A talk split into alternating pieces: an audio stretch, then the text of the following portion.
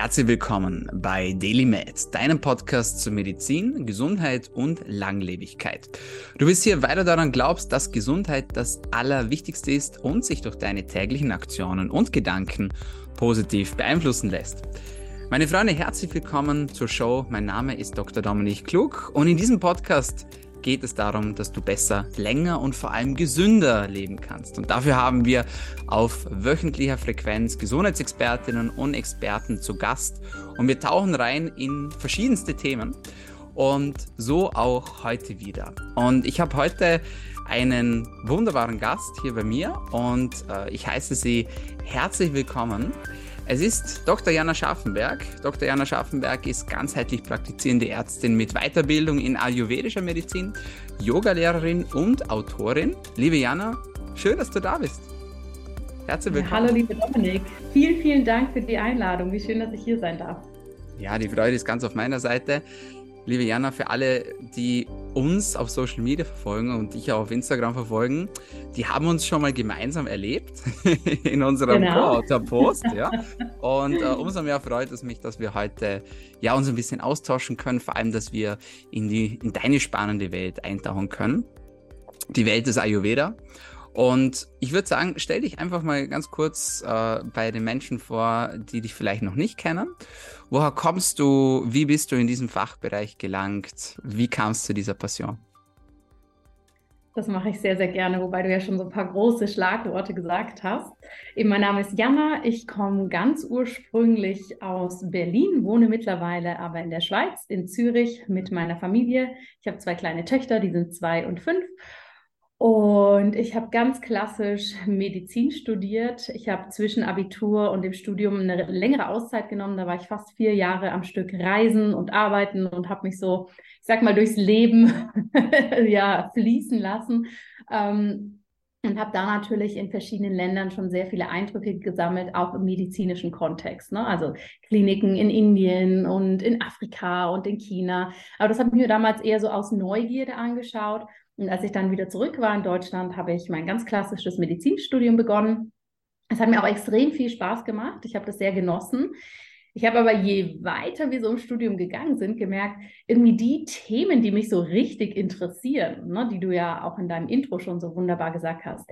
Wie leben wir besser, gesünder? Wie können wir älter werden? Wie können wir das auch mit ja, einer Qualität erreichen. Ne? Nicht das Älterwerden um des Älterwerden Willens oder das Gesünderwerden um des Gesünderwerden Willens, sondern dass das auch wirklich uns Freude am Ende des Tages bringt.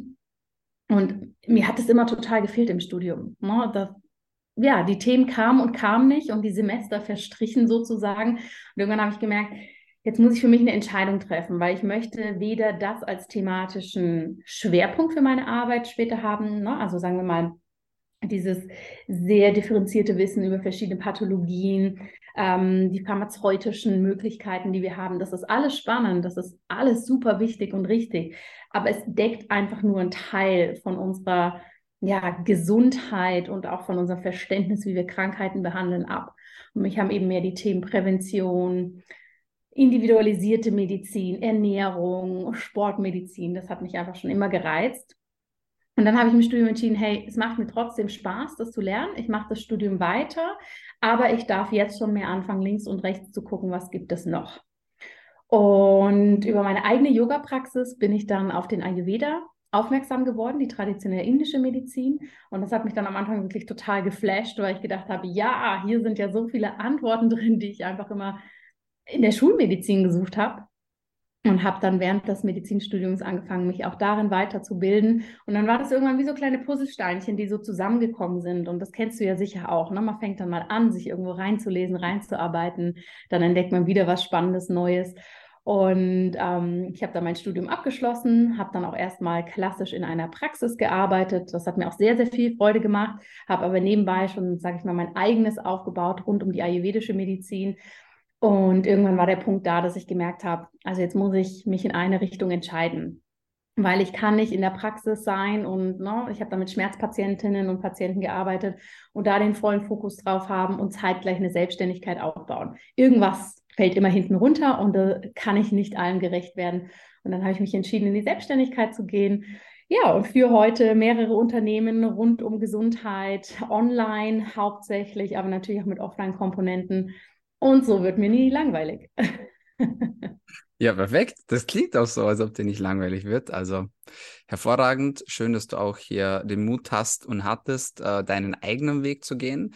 Finde ich immer sehr schön, auch diese ganzheitliche Komponente dann mit einfließen zu lassen und so das Beste aus allen Bereichen rauszunehmen. Ich glaube, das ist auch das Beste, ähm, ja, was dir und auch deinen Patienten und Patientinnen passieren kann. Ähm, Ayurveda spielt eine große Rolle in deinem Leben. Du hast schon angesprochen, was es ist. Jetzt gibt es verschiedene Typen im, im, Ayurveda, wobei ich sagen muss, dass ich nicht der Experte dafür bin. Aber ich weiß, dass es äh, drei Typen gibt, äh, nämlich den äh, Pitta, den Kapha und den Vata. Ja. Mhm. Und äh, meine Freundin, mein, meine Freundin äh, hat mich schon aufgeklärt, ähm, dass ich ein Pitta-Typ bin. Ja, und jetzt würde mich natürlich interessieren, was bist denn du für ein Typ und wie charakterisieren sich diese Typen denn? Ja, ich finde es so unglaublich spannend, ne? weil das ist das, was wir hier in unseren Breitengraden aus dem Ayurveda immer so am meisten kennen, die Typenlehre. Ne? Und das ist auch mega wichtig und richtig. Es ist aber tatsächlich einfach nur ein Teil vom Ayurveda. Ne? Das möchte ich mal kurz betonen. Das wäre, als ob wir sagen, ich mache Sport und dann konzentrieren wir uns nur in Anführungsstrichen drauf, wie die Fitnessgeräte funktionieren oder welchen Proteinshake wir nehmen können zur Unterstützung. Aber die Typenlehre ist spannend, denn sie gibt uns sehr viele ähm, Aufschluss über uns selbst. Mhm. Und vom Typ her, ich bin ein Peter-Watter-Typ, ja. Das heißt, ähnlich wie du habe ich eine hohe Peter-Komponente. Für alle, die jetzt denken, was reden die denn da eigentlich? Diese Konstitutionen sind sozusagen ein Bestandteil im Ayurveda, die Dinge in der Natur, in uns, in unserem Charakter, in unserem Körper, in unserem Verhalten erklärbar machen. Und da gibt es drei große Typen. Wir machen jetzt mal so prototypisch drei Schubladen auf, ja, denn wir sind alle immer ein Misch von, von diesen Komponenten und je nachdem, in welcher Lebensphase wir sind, zeigen sich natürlich unterschiedliche Nuancen von uns. Wenn wir das aber anschauen, sind diese drei Konstitutionen, die wir Doshas nennen, ja, ein Dosha ist äh, der, der Sanskrit, also der altindische Begriff für eine Bioenergie und die teilen sich so auf, dass wir das Feurige haben, Pitta, ja, das besteht hauptsächlich aus Feuer. Und ich glaube, das können wir uns gut vorstellen, wenn jemand sehr viel Feuer in sich trägt, ja. Und Dominik, das wundert mich überhaupt nicht, dass du auch viel Pitta hast. Das hätte ich jetzt so mit einer kleinen Blickdiagnose hier über Podcast auch reingegeben. Ähm, Pitta-Menschen, die haben das Feurige in sich. Das heißt, es sind Menschen, die bewegen sich gern, die sind eher athletisch, die haben aber auch einen Leistungsgedanken. Ne? Der Je nachdem, wie bei allen. Das kann sich in einem guten Maß bewegen oder es kann natürlich zu viel werden. Ne? Das sind die Typen, die gerne die Leader sind, die gerne neue Dinge machen, die die Welt verändern, die losgehen und die auch ein gefühlt erstmal schier unerschöpfliches Energiepotenzial haben, bis sie dann irgendwann mit ihrem Burnout sozusagen umfallen. Ne? Ich mache es jetzt bewusst äh, sehr prototypisch. Das heißt, es sind die Go, Go, Go, die auch wirklich sehr charismatisch sind, sehr viel umsetzen können. Mhm. Körperlich, wenn wir viel Feuer haben, können wir das natürlich auch spüren. Ja, wenn wir im Körper viel Feuer haben, sind es eher Menschen, die vielleicht eher mal zu einem Sodbrennen neigen, ne, zu Entzündungen auf der Haut, ähm, solche Komponenten. Das ist der Peter-Typ, ganz klassisch gesagt.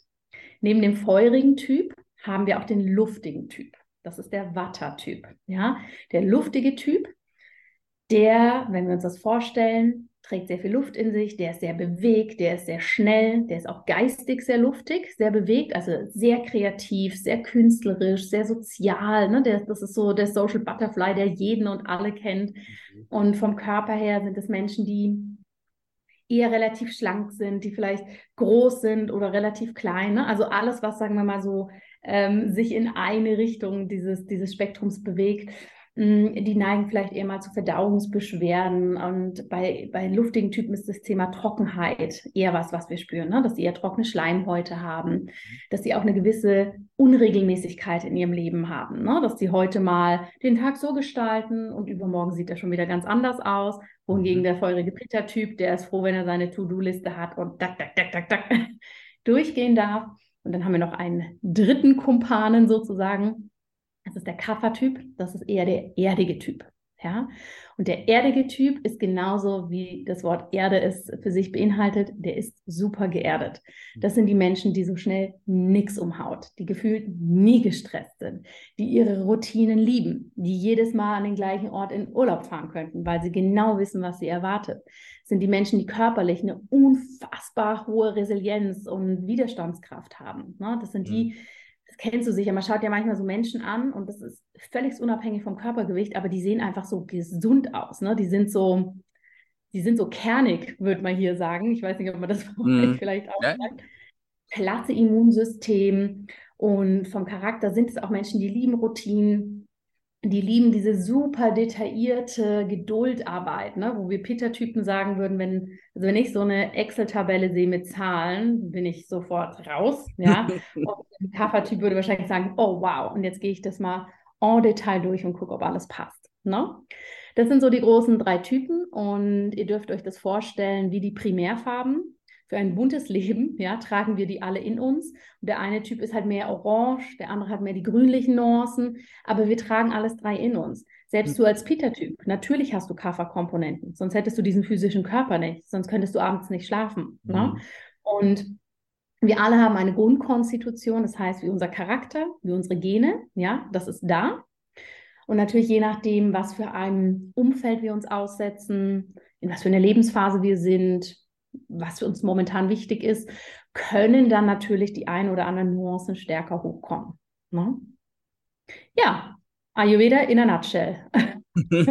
ja, super. Noch Fragen?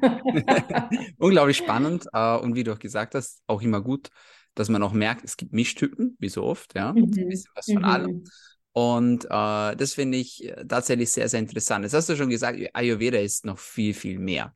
Ich glaube, viele Menschen denken bei Ayurveda vor allem auch an diese typischen Routinen. Ja?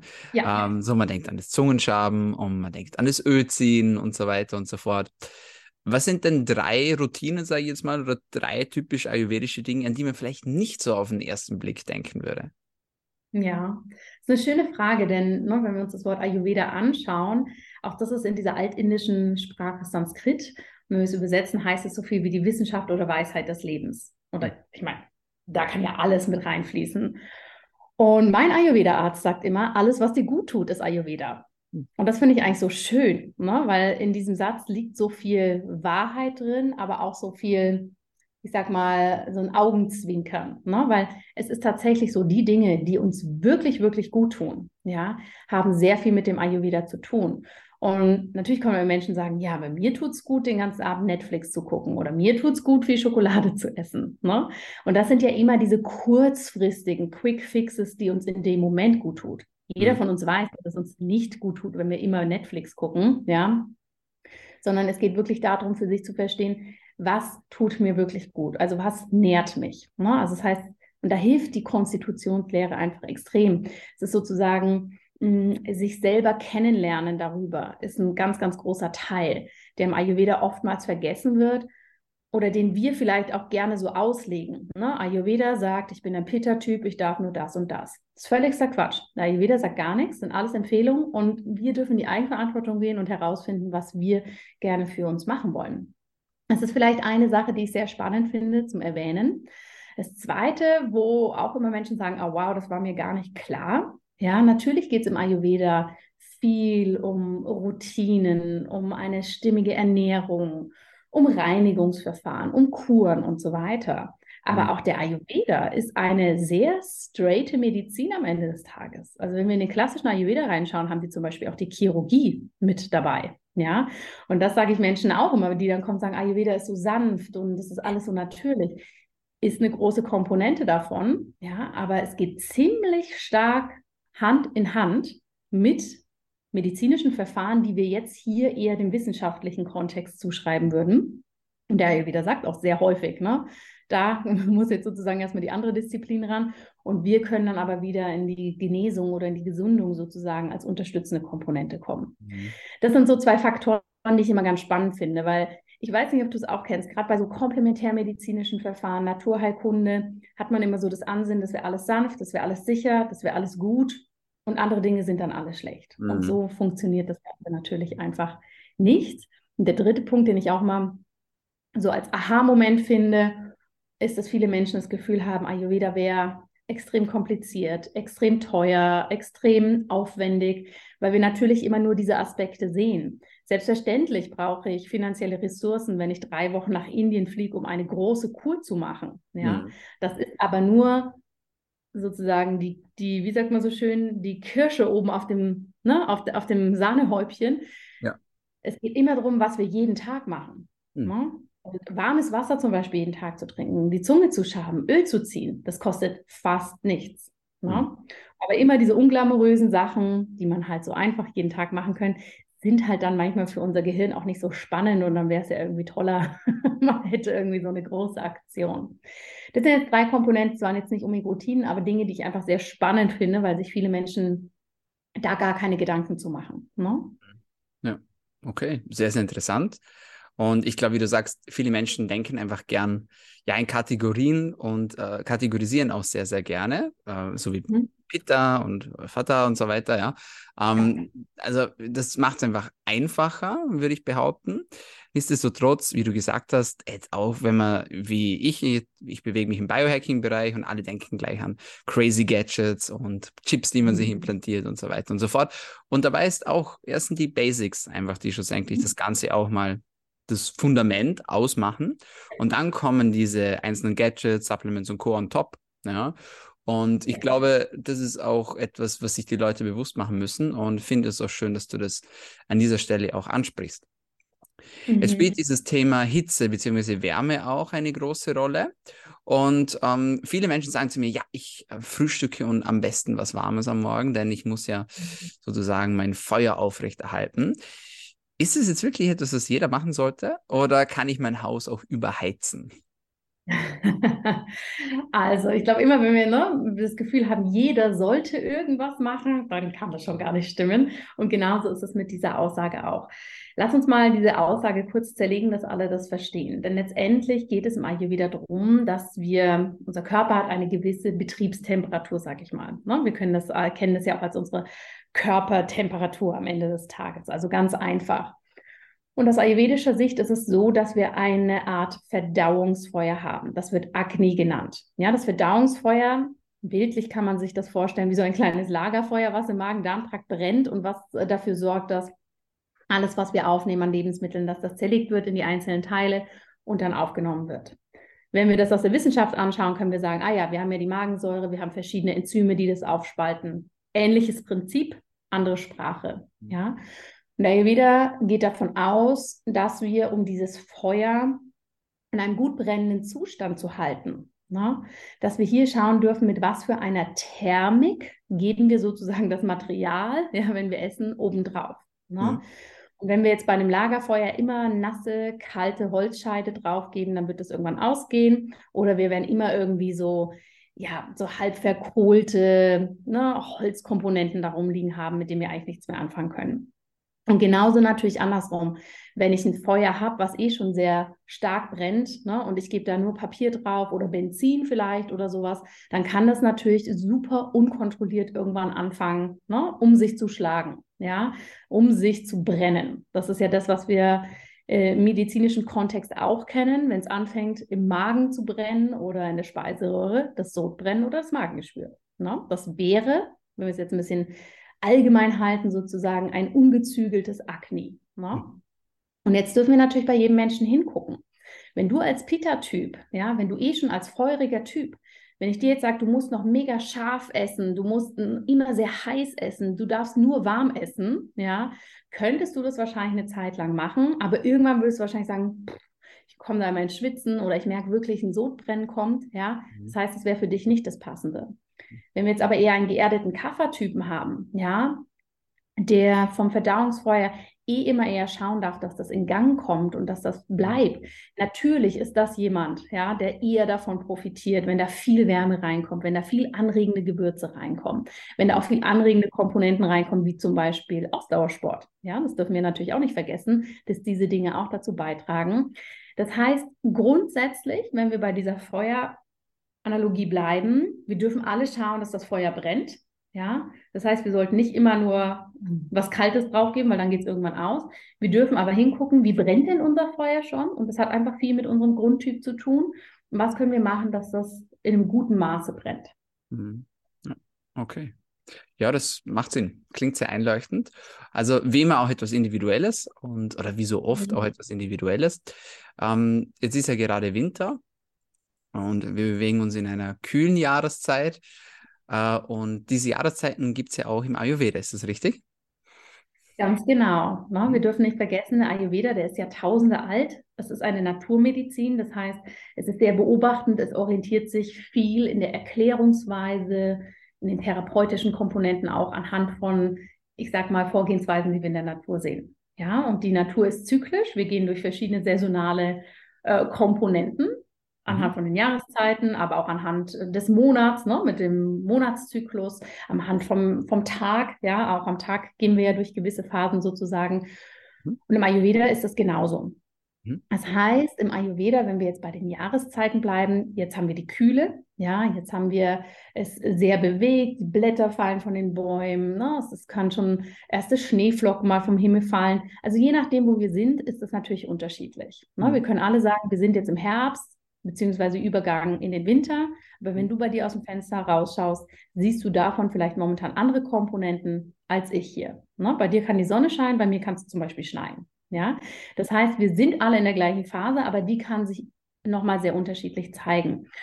Und diese saisonalen Aspekte haben natürlich immer einen Einfluss auf uns, weil wir als Menschen sind auch ein Naturprodukt. Ja, wir und so das Gefühl, wir sind immer so losgelöst von dem, was da draußen passiert, weil wir den ganzen Tag unter künstlichem Licht sitzen oder na, übers Internet ja mit allen Zeitzonen dieser Welt verbunden sein können. Im Supermarkt gibt es alles jederzeit zu kaufen, egal ob es Saison hat oder nicht. Und trotzdem merken wir aber den Einfluss von der Natur. Draußen ist jetzt die klassische Watter-Jahreszeit, also diese luftige, kühle, bewegte Jahreszeit. Mhm. Und das merken die Menschen wir wollen jetzt mehr Wärme haben. Uns zieht es mehr nach drinnen. Ja, die meisten Menschen haben jetzt auch das Bedürfnis, eher warm zu essen. Also die meisten, wenn sie jetzt aussuchen könnten, ob sie so einen Rohkostsalat essen oder ein Stück Wassermelone im Vergleich zu einer warmen Karotten-Ingwer-Suppe, würden die meisten wahrscheinlich immer das Warme bevorzugen. Ja, wir merken auch, wir brauchen mehr Schlaf, wir brauchen mehr Erdung, weil das jetzt momentan eben nicht so durch die Natur gegeben ist. Mhm. Ne? Und ja, je mehr wir das für uns annehmen und auch mit dem Gehen, umso natürlicher, umso rhythmischer gehen wir durchs Leben. Mhm. Also jetzt ist Herbst, Winter, klassische Watterzeit, der spätere Winter, Frühling ist die Kafferzeit, ja, es wird eher nass und feucht, aber auch das neue Leben kommt durch. Ne? Wir brauchen ja immer eine Erde sozusagen, Mutter Erde, dass neues Leben sozusagen entstehen kann. Neue Gedanken können bei uns reifen. Es geht so in so einen neuen Zyklus über. Mhm. Und der Sommer ist dann eher die Peterzeit, ne? das Feurige. Mhm. Und da bewegen wir uns durch. Und je nachdem, was wir für Typen sind, merken wir das anders. Ne? Es gibt Menschen, die im Sommer sagen, boah, das ist mir viel zu heiß, das macht mich total schlapp. Und die anderen, ne, die laden so richtig ihre Batterien auf und sind den ganzen Sommer unterwegs. Es gibt jetzt im Herbst Menschen, die sagen, boah, ich komme in so eine richtige Jahresendmüdigkeit, mir ist alles zu viel, ne? Ängste, Nervosität kommen eher hoch, also mehr so die mhm. Watterkomponenten. Mhm. Und im Frühling merken wir zum Beispiel auch diese Kafferkomponenten, ganz klar mit dieser Frühjahrsmüdigkeit, ne? dass wir noch in dieser Schwere sind und da raus dürfen. Von dem her ist es sehr, sehr interessant und man kann auch unabhängig vom eigenen Typ ganz ja, schön durchs Jahr gehen, wenn man sich diesen Faktoren äh, bewusst wird. Mhm.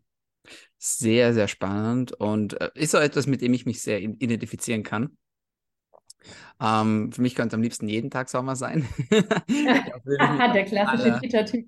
Am, am allerwurzelsten, ja. Also äh, auch wenn es mal 30, 35, mhm. 40 Grad hat, gar kein Problem, ja. Ähm, ist genau mein Ding. Also von dem her, das finde ich schon sehr interessant und es ist auch stimmig irgendwo. Ähm, was würdest du denn jemandem sagen, der das nicht so stimmig sieht? Du bist jetzt in einer Komponente, sage ich jetzt mal, in, einer, in einem Teilbereich der Medizin, ähm, wo vielleicht auch Patienten oder Klienten zu dir kommen und sagen, äh, ich finde das alles super, aber mein Partner unterstützt mich zum Beispiel nicht. Der sagt, das ist kompletter Blödsinn, ja, das ist einfach nur Humbug. Was sagst du deinen Patientinnen dann oder deinen Patienten? Was, was antwortet man da darauf? Das ist eine ganz wichtige Frage, weil ich glaube, wir dürfen uns immer klar machen, dass vor allem, wenn wir uns in komplementärmedizinischen Konzepten bewegen. Das sind ja erfahrungsmedizinische Komponenten. Selbstverständlich gibt es im Ayurveda unfassbar viele wirklich sehr gute Studien auch, ja. Aber da nehmen wir halt eine individualisierte Medizin, die auf der Erfahrung beruht und versuchen sie nach objektiven Messverfahren nachweisbar zu machen. Und das funktioniert bei manchen Dingen super, ne? wie zum Beispiel Kurkuma hilft bei Magen-Darm-Thematiken. Ja, da können wir das vielleicht machen. Bei vielen anderen Komponenten ist es einfach zu komplex, um sozusagen hier reinzugehen und das kann man nicht so standardisieren. Deshalb ist es nur natürlich, dass diese Fragen kommen. Und ehrlich gesagt begrüße ich diese Fragen immer sehr, weil ich finde es schön, wenn Menschen ihren eigenen Kopf anschalten und für sich natürlich erstmal überlegen, ist es jetzt für mich einfach erstmal ein super neuartiger Gedanke, wo ich mir noch nie selber irgendwie eine Meinung zugebildet habe oder was ich mhm. vielleicht aus meiner Familie so auch noch nicht mitbekommen habe. Mhm. Ähm, ist es was, wo ich mich mal reindenken möchte, was mich anspricht, oder halte ich es wirklich für Quatsch? Ja, jeder ist ja da völlig legitim, seine Meinung zu haben. Ich ermutige immer selber auszuprobieren, selber reinzudenken und auch wirklich die Aspekte einfach mitzunehmen, die einen selber ansprechen. Ne? Ich meine, auch im Ayurveda, das ist so ein breites Feld. Du kannst sagen, mich interessiert die Ernährung, die ist für mich super stimmig. Es mhm. macht aber überhaupt keinen Sinn, dass ich, Ayurveda ist zum Beispiel die Architektur, ne? ähnlich wie wir das ähm, in der traditionell chinesischen Medizin mhm. kennen mit dem Feng Shui, hat es auch Aspekte. Und ich kann sagen, die Ernährung passt total für mich, aber ich möchte jetzt nicht meine Wohnung so ausrichten. Mhm. Völlig fein. Ne? Oder andersrum, die Ernährung ist nicht meins. Ich bin einfach der volle Rohkost-Fan und fühle mich mhm. wohl damit, aber vielleicht kann ich trotzdem meine Routinen leben. Also pick dir das raus, was für dich stimmt. Und wenn es überhaupt nicht deins ist, ne, dann sage ich auch, dann ist das auch okay. Dann such dir aber bitte das, was dir die Dinge, die für dich wichtig sind, dass sie für dich erklärbar sind, dass sie für dich funktionieren, ja, dass die dir auch die Antworten geben. Ne? Zum Beispiel im Biohacking. Ja, ich glaube, wir haben da viele Parallelen am Ende des Tages. Aber der eine braucht halt die Sprache, der andere braucht den Ansatz. Und auf die Frage, was ist, wenn Partner oder Partnerin nicht mitmachen? Das erlebe ich natürlich häufig, ne? weil immer, wenn wir in einer Beziehung sind oder in einem familiären Konstrukt, dann hat das ja seinen Rhythmus, seine Rituale und ne, da ist man ja in so seinem Kosmos, der halt für sich so funktioniert. Und immer wenn eine Person kommt und es plötzlich, plötzlich in Anführungsstrichen anders haben möchte, rüttelt das ja das ganze System durch. Ja, und was da meistens passiert, ist das jetzt gar nicht so ayurvedisch, sondern eher psychologisch, ist, dass ich das erlebe, dass meistens sind es die Frauen, die fühlen sich eher zum Ayurveda hingezogen, dass die halt sich da schon eingelesen haben und da schon sehr drin sind und das alles für sich durchdacht haben ne, und diese innere Checkliste schon durchgegangen sind und die dann nach Hause kommen und sagen, so, jetzt machen wir es anders. Ne, und häufig hatte Partner oder Partnerin überhaupt nicht diesen vorherigen Prozess und es macht natürlich Angst. Ne? Wenn jemand kommt und sagt, Dominik, ab jetzt erstmal anders, jetzt machen wir das so und so, ist natürlich ja erstmal so, hä, Moment, was ist jetzt los? Ja, geht ja sozusagen der innere Schweinehund total auf die Barrikaden. Das heißt, was ich in so Situationen wichtig finde, wenn man es für sich selber machen möchte, ist Punkt Nummer eins, das Umfeld in dem Sinne mitzunehmen, dass man sagt, schau Dominik, ich habe gemerkt, das ist für mich mega interessant. Ich möchte mich da ein bisschen reinarbeiten, das ausprobieren. Du musst überhaupt nicht mitmachen. Ich möchte aber einfach gegenseitigen Respekt und Verständnis, dass ich das für mich teste. Ja, das ist schon mal so die erste Ebene.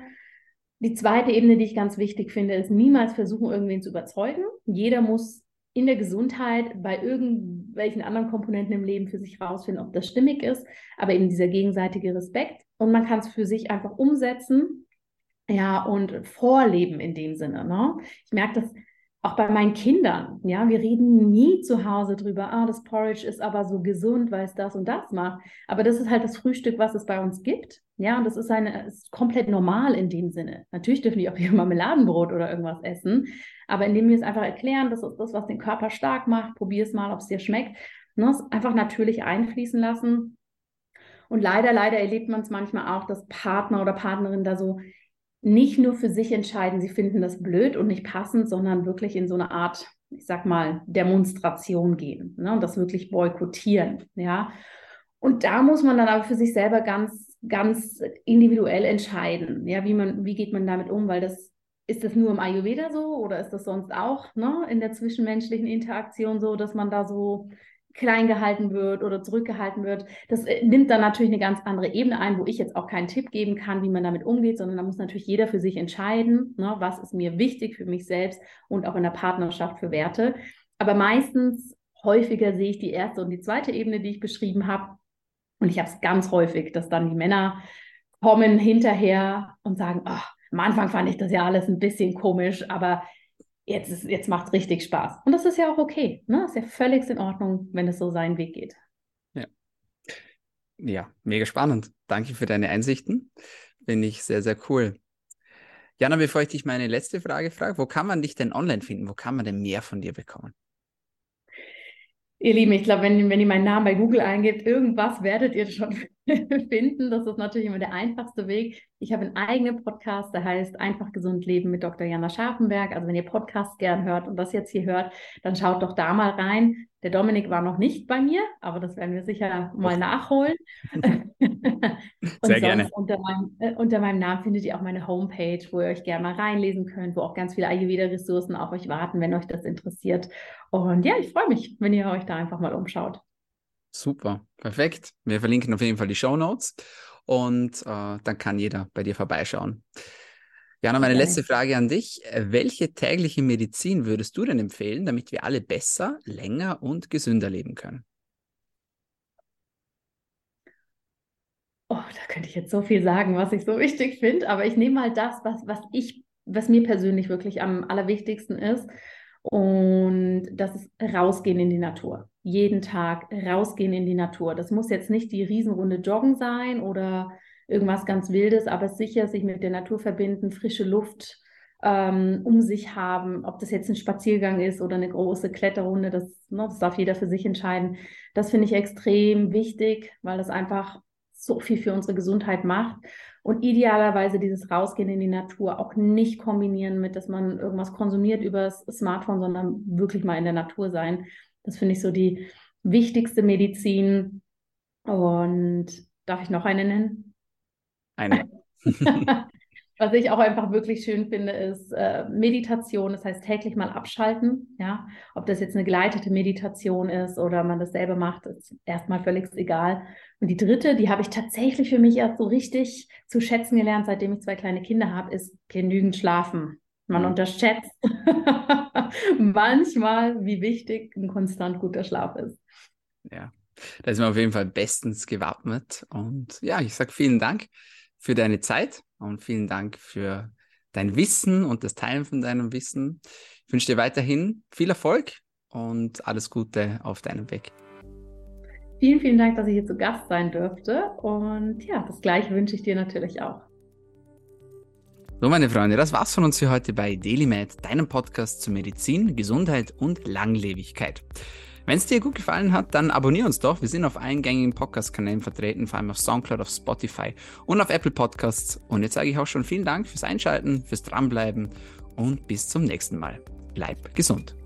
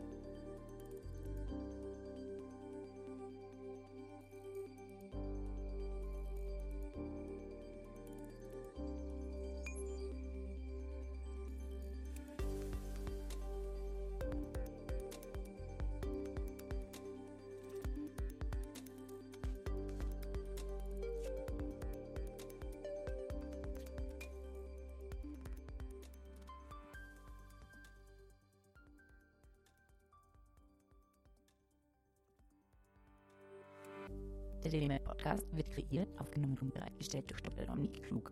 Theoretische und praktische Hacks und Tipps, die in diesem Podcast geteilt werden, dienen ausschließlich deiner Information und ersetzen keine Diagnose, Behandlung oder Prävention von Krankheiten.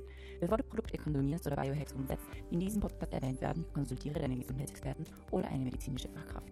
Vor der Einnahme von Produkten liest stets die Packungsbeilage, um etwaige Gegenanzeigen auszuschließen, um potenzielle Nebenwirkungen zu vermeiden. Wenn du vermutest, dass du ein gesundheitliches Problem oder medizinische Fragen hast, konsultiere eine medizinische Fachkraft. Dr. Dominik Klug übernimmt keine Haftung für etwaige negative Folgen, die aus der Anwendung der im Podcast genannten Inhalte resultieren. Meinungen und Statements von geladenen Gästen sind ihre eigenen und werden nicht zwingend von Dr. Dominik Klug befürwortet. Geladene Gäste im Podcast haben eventuell direktes oder indirektes Interesse am Verkauf von den Podcast genannten Produkten oder Dienstleistungen. Die Glaubwürdigkeit oder Qualifizierung der geladenen Gäste wird durch den Podcast weder repräsentiert noch gewährleistet. Dieser Podcast gehört Daily Mail.